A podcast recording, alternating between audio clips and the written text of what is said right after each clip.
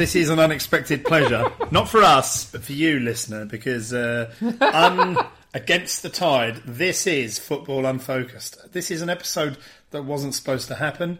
Um, we are recording this in the interest of transparency at 27 minutes past nine on Friday night before the uh, the final Premier League weekend of the season. And uh, we didn't think we'd get a podcast in today, but for reasons that I won't go into, we are doing a podcast, and uh, and I, you know, I'm sure you're all very grateful. This Uh, is probably one of the latest episodes we've recorded before the actual content has been released. Yes, Uh, probably is day. the latest, isn't it? Oh no, we, we, did one live. Yeah, yeah, yeah. That was a bit much later than that. Much later than live. I mean, more ropey. I mean, yeah, yeah, Yeah. Well, that's it. Live is definitely. Well, the great thing is, you've you, you know over the last few months, you've stopped bothering to take any pride in the editing process. Of this. so now, so now you just you leave literally every bit of uh, shit in, even if it reflects badly on you uh, as well as me. Um, but now, There's only moments where I feel it might jeopardize what shoddy career I may have that I sort of go down the edit. I just Hmm. Yeah. into the editing suite and uh, yeah, just yeah, pointless self-preservation is the only time you ever bother editing, and you know it is it is it is completely pointless. Um, and that's your only motive. So actual pride in what the product that we churn out and expect people to listen to that doesn't come into it. It's to do with you know you keeping your day job sweet. Yeah, we've actually spoken about my mid-term reviews before. I think. I think we've sort of mentioned how me- what many of the comments you make could could easily be sort of transcribed into what's written in my um in my uh, performance review. Oh, is that is that a fact? Yeah, I mean I'd give you a a, a, a C plus at best.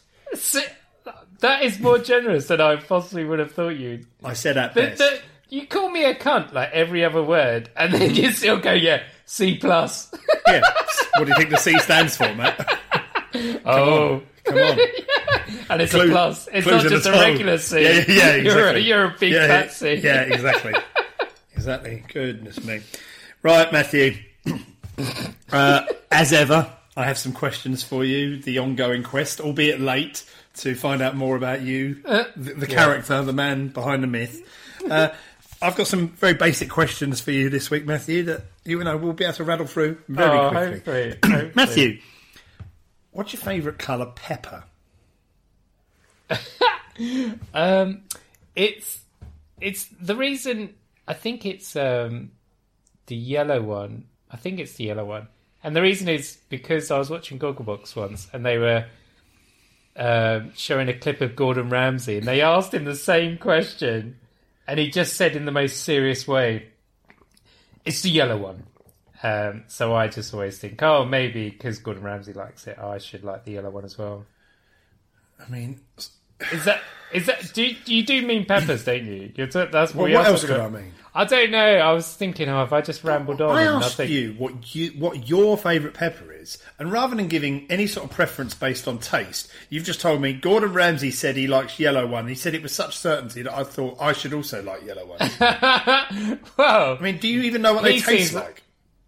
uh, I can't quite distinguish the taste of the three. The, well, The green ones are slightly. There's an orange more. one as well. Don't forget. Oh, yes, Yellow, orange, true. green, red. Oh yeah, yeah, Discounting the orange. yeah. Oh, maybe you said the orange one. I can't remember. But yeah, the the green ones are slightly more peppery. Oh, sorry, sour. I can't. I can't actually think of. Incredible, What- incredible. what I should have asked the question: people What is? Gordon Ramsay's favourite pepper? Oh, then we could have got through that, would one have been a a brilliant quicker. question. Yeah, yeah. So if I ask you from now on, I'll just pick a random celebrity that I think you might know something about and Yeah. ask, And ask what what, do you- you think they would think of this? You'd give me a, a direct answer, and we can just We- move on.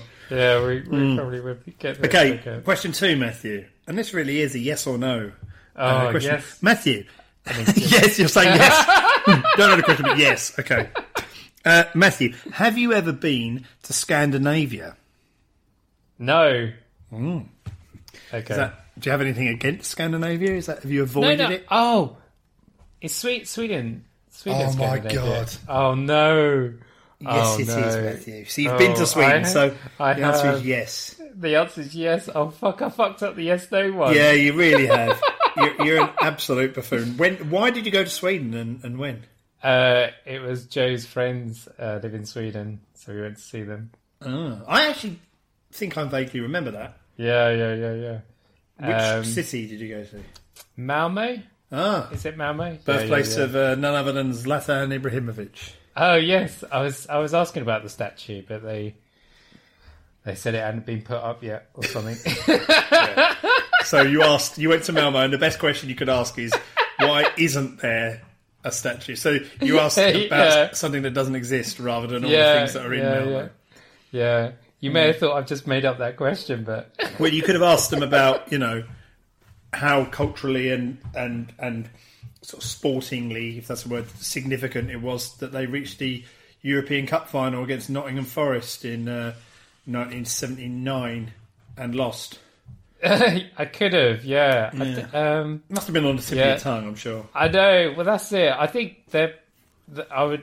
Yeah, th- they they'd probably show me up in that respect. If it, Hmm. you know, it's like when it's like when you learn stock phrases in another language, Yeah. and you just sort of say that, and then if somebody starts talking back at you sort of fluently, you're like, So oh, your stock, you'd have learnt the stock phrase for yeah. how significant was it that Malmo made the European Cup final in 1979. it's Swedish. Yeah, they'd be like, "Oh, that one again." Yeah, most some people would learn Oh, have to order a one. drink, get a taxi, but no. Right, brilliant. So the, the answer to your question was no, yes. Um, Yeah. and third question, Matthew. It's a simple question. Matthew, Oh, yeah. Matthew, do you think you're hard? what now? Do you consider yourself hard? No, no. That's a yes no question as well. Yeah, I know No, it is. don't. Yeah. Yeah, you don't. Do you want to elaborate, you or is think- it just a simple question? Um, I've never beaten anyone up, and I have been beaten up. Is that the definition of of of uh, being hard? Going around beating people up? I suppose you could intimidate all sorts people of to different such ways an of being extent hard, Matthew. that you never have to beat anyone up, or you can order others to beat Some others some up. people would say that being hard is the, the last thing you do is go around beating people up. Yeah, yeah, that's more of the. It's what men- the- mentally hard, isn't there? You know, if you're oh, am I mentally hard? I just said Uh, hard. You can you can you can Oh, right. interpret it. Hey, like I just said, do you think you're hard? No, I think if someone said, "Do you think he's hard?" they'd probably go, "No, he's a bit." He's a. Hmm. What about he's a- you? You think other people's Yeah. perception of you is not hard? Yeah, if somebody if somebody pointed to me and said to somebody else, "Do you think he's hard?" Hmm. They'd probably go, "What that blind person?" Well, you- first of all, you're not you're not blind, and secondly, No, you, you- or the person with the white cane over there. Yeah. What the one who's done an go, Iron Man. I mean, surely there's nothing harder than an Iron Man. Oh yeah, that yeah yeah. Um, I did do it in a particular. I remember I told somebody who's quite sporty, who's very very sporty, that I did an Ironman, and then because they were going to do one, and I told them how long it took me to do the cycle, and they just laughed at me because it was so slow, and I was like, oh, that's that's that's my crowning glory, and, and yeah, you're but that person at that point hadn't done an Iron Man. no, but I'm sure they went on and did a quicker time. Doesn't matter. Doesn't matter. I mean, for goodness sake, like I couldn't do an Iron Man. you could you No, I could, couldn't. I couldn't. Oh. So no, I couldn't. I I'm going to cut all this out. No, you're not. Come on, let's move on. Let's move All right, on. but but I'm just saying that it's all very well anyone getting bogged down in times of Iron Man. Just doing an Iron Man, yeah, yeah, doing a yeah. marathon on its own, but doing an Iron Man is outrageous. Yeah, yeah. So I by that definition, learn, Matt, you're hard. You're an hard Uh. I'm, a, I'm a double R bastard. No cheers. I was just going to say though, you do learn when you. well, I did learn quite quickly when doing the Ironman, or just in the build-up. You realise that people will always outdo each other. So there's Yeah. something called like the Deca Ironman and shit like that, which is like oh no, yeah. two Ironmen or ten Ironmen back to back, and they're just. And you just think this is not a game I want to fucking No, because it it's becomes just a bit tiresome, doesn't it? it's just yeah wank yeah Yeah, wankers. yeah, So- wank, yeah, yeah, yeah. I- I- Iron wankers. People who do Ironmen are wankers. Yeah, yeah, yeah, yeah, yeah. Iron wankers. You should But shout that out are the window. You should run past. Yeah, you hard iron wankers. Yeah, you should. In between us style, just drive drive past an Iron Man competition, wind down the window of your uh, Fiat whatever that was, Cinquecento, and shout "Iron Wankers," and then just Hard and then iron ho- wankers. hope hope that none of them catch you at the red light. yeah, well, good. Good. Well, that concludes the questions for this week. That's excellent. Uh, Matthew, I'm sure you've been uh, watching nothing but football over the last week or so. So, is there anything in particular that you're that you want to discuss, or do you want me to just start? Um, uh, start you rambling? can you can stop, but you must you must. We've we've mentioned the football violence, and you were a little. Oh, you want to go with a negative story? I thought No, you would. no. If ever there's a negative, you want to jump straight on it. It was a concern. It was a concern. There were. There So was you're just referring to the, um, the the the sort of uh, spate of um, of pitch invasions over. Yeah, I think I read it. So I read an article in, in the Guardian. Sorry. So uh, you know what we're saying sorry for us. Well, no, it's all I do. well. Yeah, I know. I just No, you normally you normally off. talk about the I Times because you're a Yeah, yeah, Murdoch.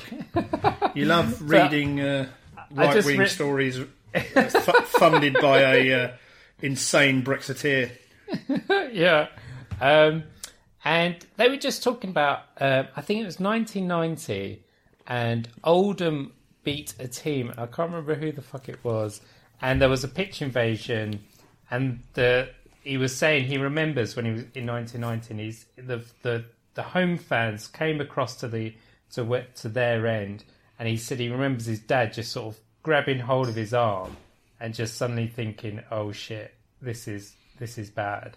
And then the fans, oh shit, I can't remember. Might have been Birmingham City or something. They they came over and they applauded the Oldham fans because of uh, the achievements they they sort of. Well, that was the made time when Oldham were on an absolute high, and they Mm. got to the Premier League and they got to the FA Cup semi-final in 1990. Lost in a replay uh, against uh, the Mancs, who went on to win Ferguson's first trophy, which you know, as legend has it, kept him in a job that year. Particularly the, um, I think, the third or fourth round win over Nottingham Forest, in which Mark Robins scored a goal. So yeah, uh, so what the point of that was? So, that- so the that- point was is that there was there was a real sense people understood why you didn't invade a pitch, and it obviously was a fallout of, of sort of Hillsborough and that sort of thing, and and there was a sense of like we don't. This is something we just don't do. Um, but Mm. Just for the a record, sense, Hills, Hillsborough had absolutely nothing to do with pitch invasion. um, no. So wasn't it that the the the the, the fences were put up to stop? Is that right? The fences That's- essentially that were up as a legacy of 1970s and 80s football violence, where fans were then treated like cattle and animals, and that caged them in, and that essentially created pens for fans who were then crushed to death um, because of the negligence of the uh, authorities that, that that led to their uh, their death, um, un- unlawful deaths, proven Yeah. in every court of law. So. Uh, that, Sorry, I that, did. Yeah, that, that has got absolutely it. nothing. The people ended up on the pitch because they were trying to climb out um, to stop themselves being suffocated. Um, There was no, there was no football I violence element to that at all. I think I read it as they they were putting fences up during that time. Oh yeah, oh yeah. I mean, it, it- Ken Bates, famously at Chelsea, used to have a terrible problem with hooliganism. Wanted right. uh, permission to have electric, uh, electrically charged fe- uh, fences, so that if anyone tried to scale them, uh, I mean, that was the culture, honestly, at the time, and it led ultimately to the death of innocent people and negligence. Because it, you know, just like in, you know, you look at sort of fascistic regimes and stuff. Once you start treating people as less than human beings and turning them into sort of you know like animals in your mind, then it's only ever going to go one way and lead to you know certain type of behaviour. And football fans kind of suffered with that for um, for years. But but there is no doubt on the flip side of that that throughout the seventies and eighties there were massive problems with uh, with football violence and you know fans that often ended up with fans invading pitches and um, uh, you know having mass brawls and but it rarely resulted in um, attacks on uh, players and managers. It was normally just people you know just acting like dickheads really and getting carried away. And you Yeah. had the you had the occasional. I mean, Brian Clough famously gave a um, a Nottingham Forest fan who came on the pitch gave him a smack round the face, uh, and with Brian Clough being Brian Clough, a few days later they orchestrated a. Uh, a kind of meeting between Brian Clough and this uh, this fan, hit. and the guy apologised to to Brian Clough. Uh, shows you the power Brian Clough had. S- sorry for making you hit me, um, for being such an arsehole. And Brian Clough gave him a kiss. uh, di- di- different times. But in many ways, uh, you know, that was, uh, you know, summed up the some, some of the best aspects of uh, of a Brian Clough and b sort of football football supporting culture, really, in terms of the uh, the ultimate respect that they had for for for each other in a way.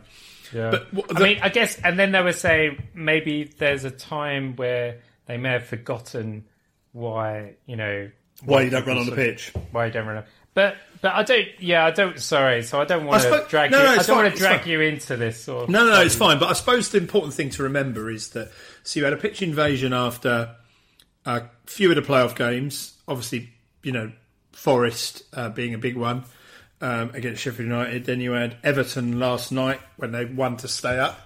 Uh, you know, and, and by the way, well done, uh, Frank Lampard. I mean, what a I said all along, what a genius. That, that's bound to end in success. And uh, as someone pointed out to me earlier, uh, he took over when they were 16th and uh, they're likely to finish in 16th. So that is a hell of a job uh, he's done there. Um, incredible. But they, you know, Everton, as you'd expect, a club of that size, were they were on the pitch celebrating finishing 16th last night.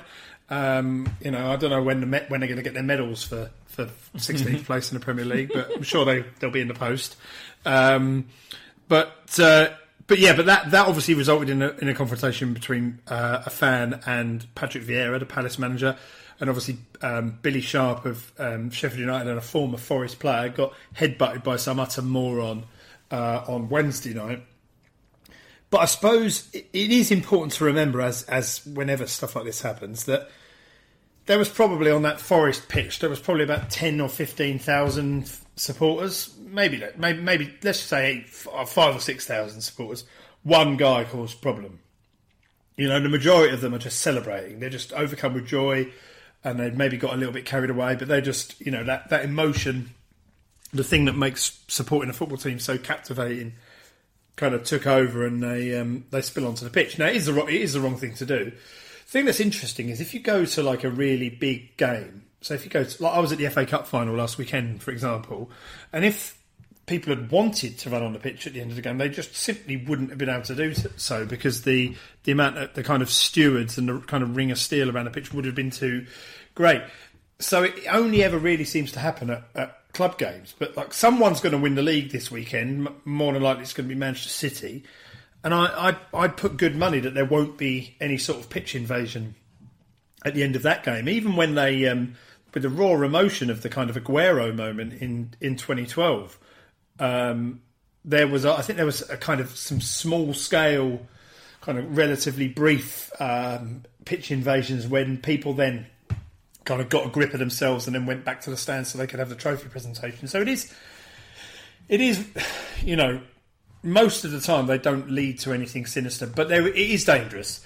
But then I've kind of always said, like, I go to um, uh, every football match that I go to with a uh, hip flask containing rum or whiskey in my pocket, right?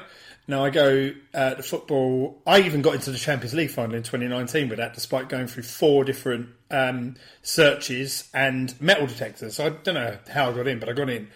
Um, and it really demonstrates to me that, you know, I mean, heaven forbid this ever happens, but like, it, it amazes me that no one's gone into a football stadium with a gun and just started randomly shooting at the pitch. Because, you know, when you think about some of the nut jobs out there who have done some appalling things in the name of all sorts of, you know, um, terrorist uh, causes over the last sort of 20 or 30, well, and, and, and further back, it is really quite miraculous, thankfully, that, that some, you know, um, uh, psychopath sort of bedroom dwelling mouth breather hasn't picked up a gun and gone in a uh, be it a football ground or some other big occasion I suppose similar to that um, sicko who bombed the Manchester Arena.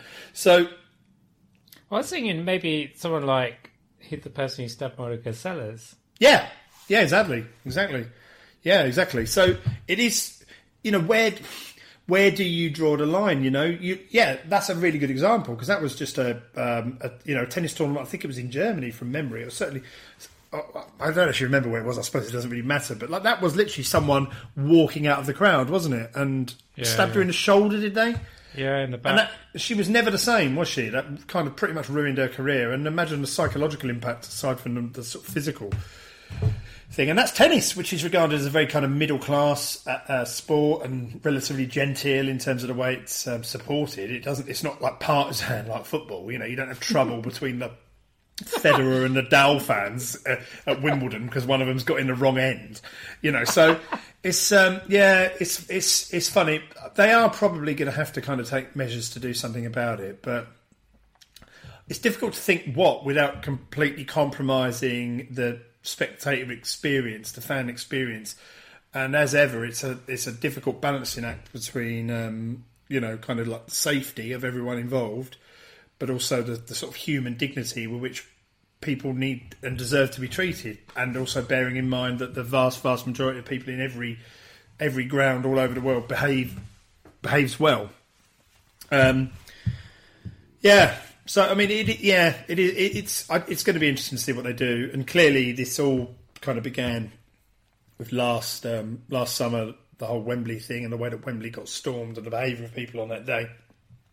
Funnily enough, walking to the cup final last week, you know, there was um, getting out of Wembley um, Wembley Park. You, you you went to Liverpool. I did, yes, uh, Um, Matthew. Chelsea. Yeah, I did. Yeah, yeah. You had to You think. tweeted about it. But there was well, there were. I mean, there were there were confrontations that I was witness to, and you know, at one stage, a little bit of verbal, maybe slightly got involved with uh, on Wembley Way. Through, I mean, I, I'm not going to lie, I'm not, I'm not a big. I mean, Chelsea to me are just like Rangers in London, and uh, they. Um, yeah, some of the behaviour and some of the language that was coming out of them and the things that we, were being chanted at us, and you know, uh, yeah, I just, I just didn't, I didn't like it very much. And, but it, it, it is a recipe for disaster. And I think, to be honest, I think the only reason why certain situations before that match, walking along Wembley Way, didn't escalate even further was that probably people feared then not being allowed in the ground as a consequence, and their desire to be in the cup final probably superseded their uh, willingness to have a ruck in, in Wembley Way. So, um, yeah. yeah, funnily enough, Matthew, you, you sort of mocking me there at me talking about going to the cup final. Um, No, no, not mocking. Just confer- just just making sure people well, understood. on that same subject, it may may have escaped your notice that in, uh, in eight days' time, there's another rather large final for Liverpool Football Club. This one in uh, in uh, in the, the Stade de France, uh, Paris. And uh, I mean, let's make this all about me for a while. Um, football. I have had one hell of a week. I really have, like emotional roller coaster of a week. I mean, um, I I banged on in an early episode of this. I think we called it about like the, the nature of fan culture or something like that. And I try and get across what it feels like to someone, maybe to someone who just randomly listens to this, or maybe to someone who isn't able to get access to tickets uh, as frequently for like some of the big games and wishes they could go football more, or who just kind of sees football as a TV exercise. But how I couldn't be more separated from that, and I am I am probably bordering on being sort of pathologically obsessed, and you know, for good or for bad, since certainly being a child, and since I started going myself from like regularly, I mean, from like the age of sixteen onwards, um, it has probably meant more to me than anything other than sort of you know close friends and family, and that that is literally it. It's meant more to me than any job, any any other sort of endeavour in in private or professional life, and it just means everything to me. And sometimes I think. Oh, maybe as you get older, you get a bit bit of sense of perspective. But this last week has really demonstrated to me that it that it doesn't. That I, that I'm still as obsessed as ever. Because last um, Thursday, I got the email. So I went in a ballot. What what happens with these Champions League finals is that you everyone who's kind of been to enough games and eligible gets put in a ballot because, as ever with UEFA, you don't get anywhere near as many tickets as you should. Nineteen thousand, uh, nineteen and a half thousand tickets in a in an eighty thousand capacity stadium is disgracefully um, poor. But anyway, I missed out on the ballot, and I think, as I said in the previous podcast, like I've I've been lucky enough to get a ticket for the last couple of Champions League finals. So I thought the sort of logical part of me was like, well, it's my turn to miss out. It's a shame because I've got all my travel and accommodation and all that sorted, and I have to cancel it. But then the backup was uh, there's an arena, kind of like the the the Liverpool equivalent of like the O2, um, right on the docks called the well, it was called the Echo Arena. It's now the M&S Bank Arena, and they're basically doing a massive screening in there, and they've uh, filled, filled it up with about twelve thousand Liverpool fans. And because they're only going to people who were kind of eligible for a Champions League final ticket and missed out, they'll obviously be like a real sort of hardcore of fans. And it, I'd imagine the atmosphere would be amazing. So I at least thought, okay, well I've got that in the bag, and I've sorted myself out accommodation in Liverpool, and that means I'll be there the next day because they're doing a trophy parade. Even if they lose the final, they're going to do a trophy parade carrying the FA Cup and the League Cup, and who knows, even the Premier League trophy, although that's highly unlikely. Um, but uh, but still, even knowing all that, just not being able to go to the final has been eating away at me, like keeping me awake at night and just feeling so negative all the time, and it's, it's horrible. And I, I know it sounds pathetic to normal people who live normal lives, but it has genuinely ruined the last eight days of my life. And the thing that I think that made it most tantalising is what they do is they allocate you within a waiting list uh, position. So if um, they to the to the sort of uh, nineteen thousand people who have got the tickets, if some of them kind of fall through or are returned, if people look into it and they can't go for personal reasons, or you know not everyone who they applied for on behalf can go, or or whatever, or they decide it's too expensive, um, then they get then distributed to people in the waiting list. And there's 16,500 people on the waiting list, and I'm only number 330. So I'm right near the front. And I thought, okay, so we've got a chance. And Wednesday of this week was the day where you like find out. And bear in mind, I'm 330. The email, the email, well, I didn't, we didn't get an email. We're expecting it after three o'clock. And then, so then we checked the website and they allocated to everyone on the waiting list from 1 to 298. And we're like, oh my god, we're literally missing out on the Champions League final by 32 people. It's outrageous. So we like we were really like fed up. Uh, me and my mate who buy tickets. Um, uh, big love to Neil Booth. Um, and then uh, today, uh, an email came through about four hours ago, five hours ago, and um, I didn't see it first. And then I got a phone call from uh, from uh, Neil Booth who then said, "Have you checked your emails?" I said, "No, no, no." I, and then I just took one glance at it, and Neil carried on talking at it. As soon as I saw uh, you are now eligible to apply, I just like leapt in the air, started running around the house. So basically, on Monday at half past uh, at two in the afternoon, it looks like I'm almost guaranteed a ticket. It, there, is, uh, there is still an element of doubt because it's everyone. There are get this. I mean, I cannot believe this. There are only 92 tickets left. They've sent this last email to 58 people and it says we've calculated how many each of you have applied for and the numbers pretty much fit but there is not we cannot actually guarantee that every one of you will get get tickets.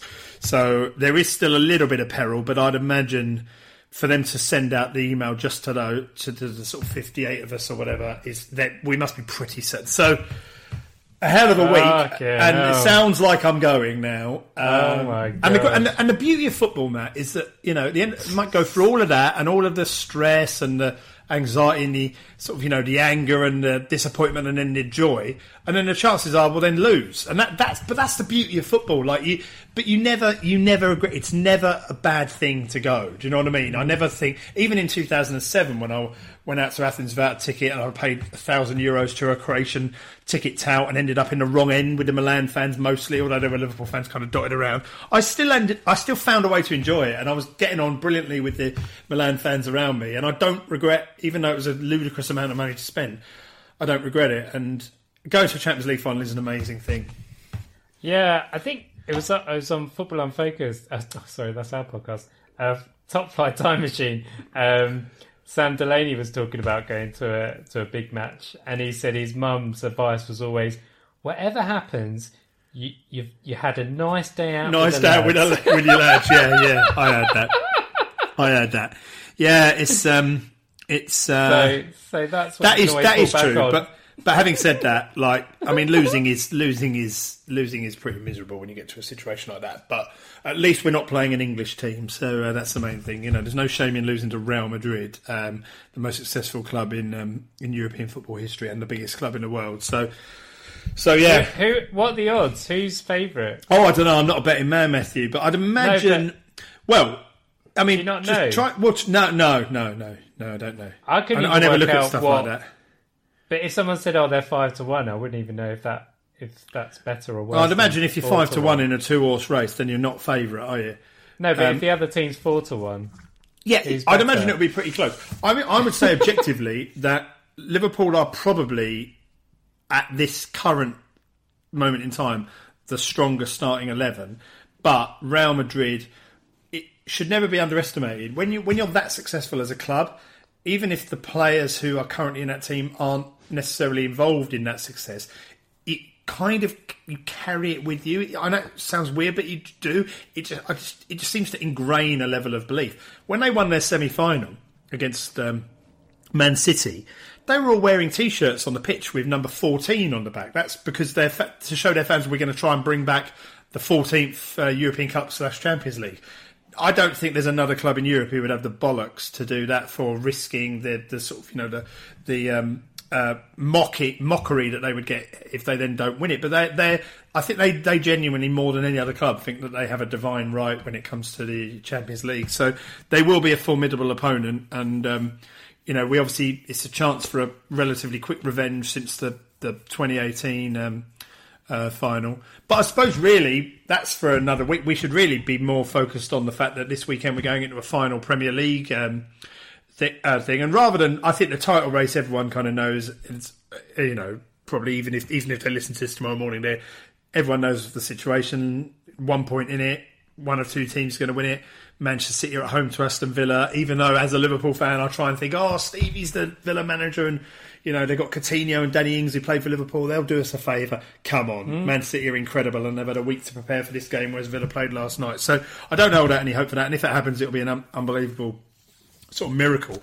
But I suppose you know it's worth considering that since we last recorded a podcast, the the, the kind of chase for the, the top four, which I know some people find nauseating because finishing fourth is in old and new money, not not exactly a top achievement, but it is it is significant, you know, in these days of Champions League money and stuff. And it, the the, the the the momentum has completely shifted, hasn't it, from from Arsenal to Tottenham, and it's now well, I mean, barring an absolute sort of lasagna gate style uh, catastrophe, Tottenham are going to finish fourth and be back in the Champions League, and you can't argue with it really. The way that they, you know, they they they gave it to the Arsenal the other week, and then they've they've got the results when it really mattered, and Arsenal have kind of capitulated, um, which is. Uh, it must be pretty difficult to take. I mean, I was out with a good friend of mine on Monday evening when they were playing um, Newcastle away, and you know it was quite kind of difficult to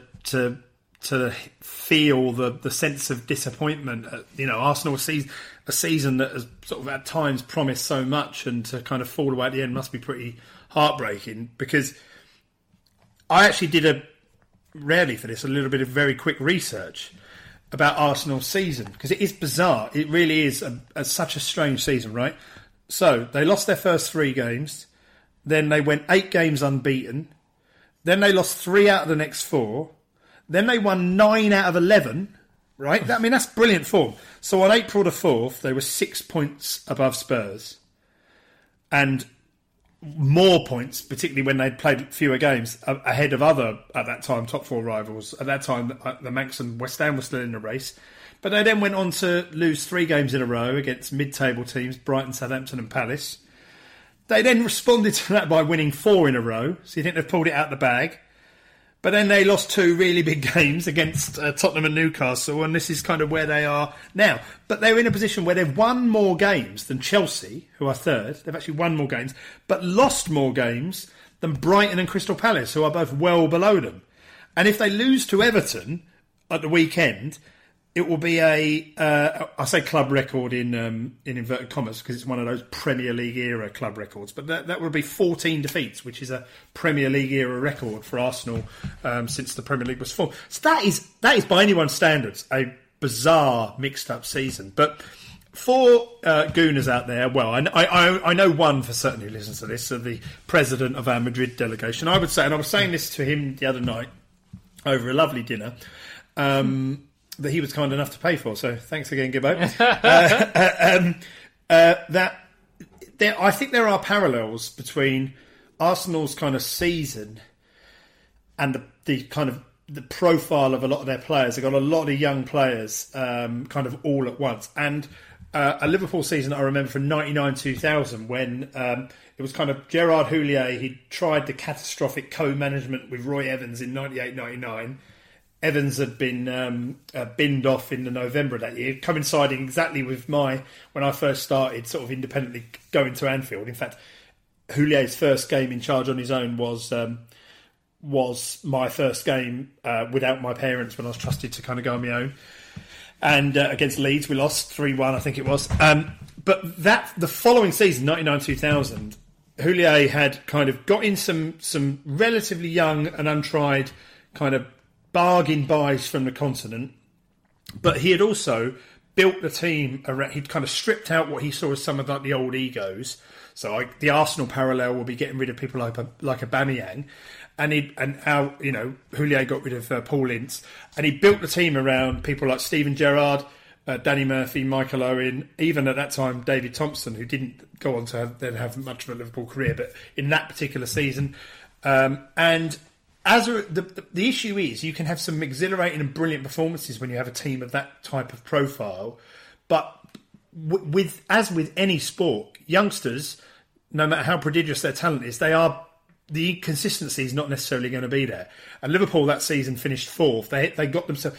You had to finish in the top three to get in the Champions League in them days, and we were in a position to get in the Champions League on the last day of the season, and we lost away at Bradford City, which kept them up from relegation and, and, and ended up we finished fourth. Now, that as it turned out, that was actually a really good thing for us because we then went on to win the UEFA Cup that next season along with the FA Cup and the League Cup, and that was a um, and, and finished third in the league. It was an absolutely amazing season. So I don't think Arsenal should be too despondent um, because I think there are signs there that they they are building something, but. On the flip side, I suppose you know a, a, another listener to this and a big Spurs fan kind of likes to mock Arteta for always saying, you know, trust the process or the project or whatever it is, because he does kind of say that a lot. And I've, I've, i was listening before we started recording this to the kind of Friday Night Five Live stuff, and they were pinpointing particular moments in this season where Arteta's maybe lost his head and blamed referees and goaded other managers and got involved in stuff he doesn't necessarily need to. So maybe he needs to kind of find his level and and mature a little bit. But I found Arsenal this season a really fascinating kind of case study to watch, and uh, but it is ultimately going to end in um, in Europa League football, which shouldn't be really regarded as a failure. But Matt, you must be relieved as a die-hard Spurs fan that you're going to be I, back in the Champions League where you belong. I feel really self-conscious about yeah talking about Spurs success, especially when you've spoken about success. some of your friends' uh, real pain uh, following Arsenal. So. Um, well, will, yeah, but Matt, it's not it's not rubbing it in. You're saying, I mean, but you must you, you have to acknowledge that it's important when when a business model as a club has been built around this stadium is being yeah. paid for to host Champions League football for a club that only three years ago were in the Champions League final and have then fallen on some tougher times. I think it's an important step for them to be back in there. Mm. And it's interesting. It has been interesting with Conte coming in. I mean, yeah. it's been a bit of a roller coaster. Yeah, yeah. Him as so. Um, yeah, and whether he'll stay and if Kane stays and all, Kane will stay. Kind of, yeah, Kane's well, missed the boat now. He's kind of even if he I don't think he probably even wants to leave now. But even if he did, I think he's missed the boat. I don't see there's I don't think there's going to be a market for him now. Well, some would argue that Daniel Levy missed the boat selling him because he wouldn't have made any more money. No, but would Tottenham be qualifying for the Champions League if they'd lost Kane? Oh, right, so it's. Yeah where do you, you know, where, how do you hmm. calculate that? How much is a hundred? How much is a hundred million pounds worth? yeah, if you if you make the hundred million pound and then don't reinvest it in the squad or spend it on rubbish players, uh, mm. then uh, you're not going to finish. You know, not, you you might it mm. might not just cost you not finishing in the top four next season. You might not even get in European football at all. Um, and then you you know the quality of play you can go for is significantly less for me, from the outside looking in, the, the mm. really interesting thing with Tottenham is going to be this summer. You've got genuinely one of the best managers in the world at the club. Incredibly lucky to have him. Um, he he would walk into almost any job in world football. You've got a chairman who is notorious for running an incredibly tight ship and not necessarily spending on players in the way that some of these managers would like him to do. Um, plays a really hard line with anyone who wants to leave and contract negotiations and stuff. And I'm sure that makes him an excellent custodian of, of Tottenham and a kind of responsible guardian of the business. But is that going to lead to confrontation and frustration with one of the most talented but also most demanding managers in world football. I would I would suggest that in order to get Conte in the first place, surely to get someone of his caliber in, he must have had some guarantees made to him about a kind of war chest that's going to be available to him. Otherwise, what would he be there for? But he does. He's he is very strange because even when things have been going well in the last few months, and obviously there were times when it was going a bit up and down. Obviously, at the moment it's, it's much more up.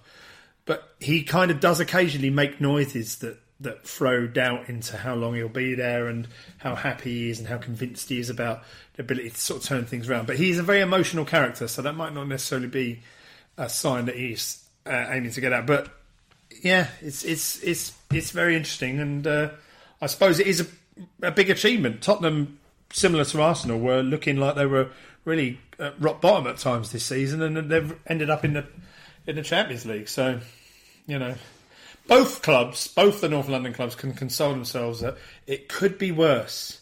You could be Manchester United. You know, no one is sinking that low. But it's okay. They've got they've got a Dutch guy coming in. And that, that went brilliantly last time. They won the FA Cup under Louis van Gaal, so uh, that, that solved everything. And they got Bastian Schweinsteiger in, um, and that definitely worked. So I'm sure it will again. Um, and onwards and upwards for the biggest club in the world. Anything else What to add? Matt? doing? No, you're tapping something. Oh, sorry, I just tapped my book. There, yeah. Oh right, you were just patting your your book. Yeah, I was pat- patting Well my done. book. It's like a comfort thing. Yeah, that was my pat of right. I've finished talking now. Shall we wrap this up? Uh, yeah, yeah, yeah. yeah. So uh, Let's. yeah, yeah. Th- thanks, Matt. Yeah. So uh, uh, so by the time we next record, who knows what state football will be in? Uh, we'll definitely know who's won the Premier League. Man City. Uh, we'll we'll and we might well know who's won the Champions League. Your guess is as good as mine. Uh, and we'll probably also know. Oh, one thing I d- did want to add actually, uh, Nottingham Forest uh, are now in the playoff final, and as part of my ongoing uh, obsession with seeing proper big clubs back in the Premier League, I think any any kind of neutral who, who claims to care about football should surely be absolutely rooting for Forest, much as Huddersfield deserve respect. You know, they had a couple of years in the Premier League not so long back, and it was only two or three years ago they got relegated. Whereas Forest, 23 years for a club who are twice champions of Europe without being in the top flight, um, they need to be back. And I know that the pitch invasion was may, went maybe a bit far. But my God, I watched that game and the atmosphere in the stadium, and, and, and also the atmosphere around their whole run from like bottom of the table to on the verge of automatic promotion and their good FA Cup run they had this season as well. The, the passion and the noise from their fans show you that that's a proper big club who deserves to be in the Premier League. So uh, come on, Forest, is what I say. And um, on that Clough related bombshell, it is time to say, uh, hope you enjoyed this uh, unexpected bonus episode. And it's goodbye from me and goodbye from Matt. Say goodbye, Matt. Goodbye, Matt. oh, I did that's it. lovely stuff.